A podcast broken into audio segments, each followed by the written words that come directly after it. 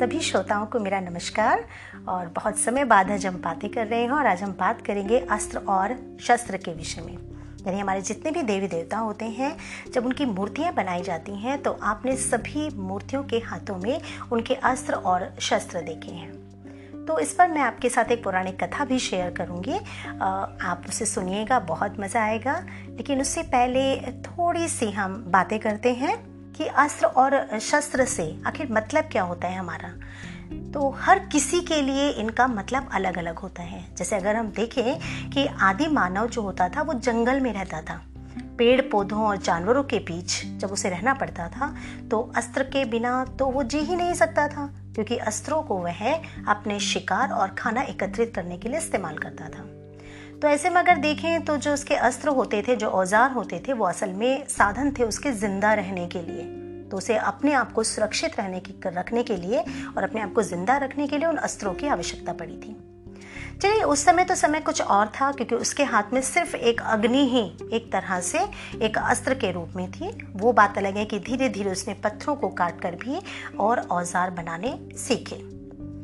जैसे जैसे उसने खेती करना सीखा, तब उसे और ज़्यादा अस्त्रों की आवश्यकता हुई तो उसने हल चलाना भी सीखा एक अस्त्र के रूप में।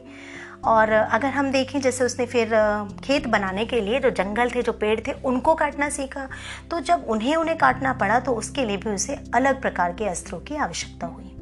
और इसी प्रकार अगर हम खाना पकाते हैं तो हम देखेंगे हमें अलग प्रकार के अस्त्रों की आवश्यकता होती है, क्योंकि वो भी तो टूल्स होते हैं ना, जिसके लिए हमें अलग अलग तरीके के टूल्स चाहिए होते हैं। तो यही मैं आपसे कह रही थी कि अस्त्र और शस्त्र जो होंगे, वो हर किसी के लिए भिन्न होंगे।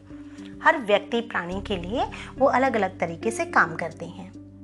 जैसे कि जब आप भोजन तैयार करते हैं तो आपको कुछ काटना पिटना पड़ता है, कुछ पीसना पड़ता है तो अलग अलग टूल्स होते हैं आपके हाथ में। तो अगर हम कहें कि सभी जो अस्त्र होते हैं, उनका कार्य सिर्फ़ हिंसा को पैदा करना होता है तो हम ये भी नहीं कह सकते, क्योंकि बहुत सारे ऐसे उपकरण हैं जो हमारे ज़िंदगी के लिए बहुत आवश्यक हैं और जिनके बिना हम जी नहीं सकते। तो धीरे धीरे हमारी आदिम सभ्यता में भी, कृषि प्रधान सभ्यता की ओर हम बढ़ते चले गए और हमने खेती की, घर बनाए, धान और, धान पैदा किया, पैसा इकट्ठा किया और अपने खाने की बोरी को बचाने के लिए भी हमने क्या बनाए? अन्नगार बनाए, भंडार गृह बनाए हमने फिर अपने किले बनाए, घर बनाए, अपने को बचाने के लिए हमने कुछ शस्त्रों को रखना भी शुरू कर दिया।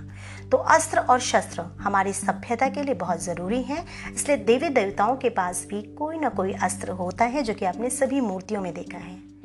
तो शिव के पास त्रिशूल होता है।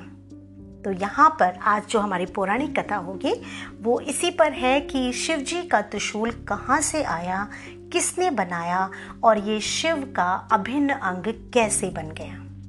ये एक बहुत बड़ी मिस्ट्री है, बहुत बड़ा रहस्य है, क्योंकि त्रिशूल किसी ने बनाया नहीं है।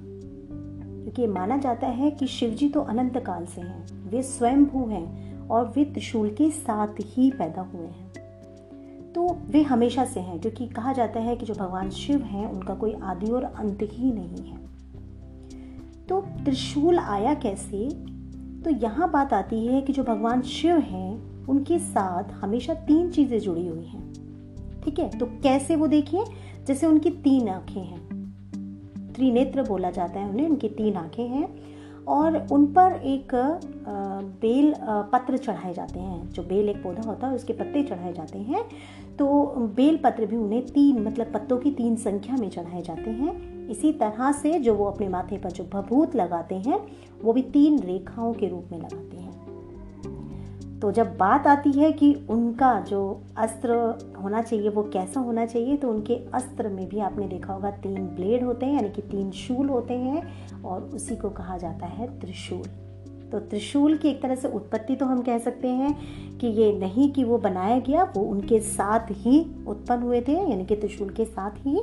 लेकिन हम, यहाँ हमने लगाया कि किस तरह से हम उसे एक रूपक के रूप में प्रयोग कर सकते हैं कि त्रिशूल में तीन ही शूल क्यों होते हैं या उसे त्रिशूल ही क्यों कहा जाता है। तो यहाँ पर हम एक बात और कह सकते हैं कि ये त्रिशूल के जो तीनों शूल हैं, वो ये सारी चीज़ों और जो शिव के साथ जो तीनों चीज़ें जुड़ी हुई हैं, तीन तीन चीज़ें हर चीज़ में तो वो त्रिलोक को दर्शाती हैं। त्रिलोक अर्थात तीन लोकों को। तो तीन लोक कौन से हमारे? स्वर्गलोक, भूलोक और पाताल लोक और इन्हीं तीनों लोकों को भगवत गीता में तीन गुणों से संबंधित किया गया है, उनसे जोड़ा गया है।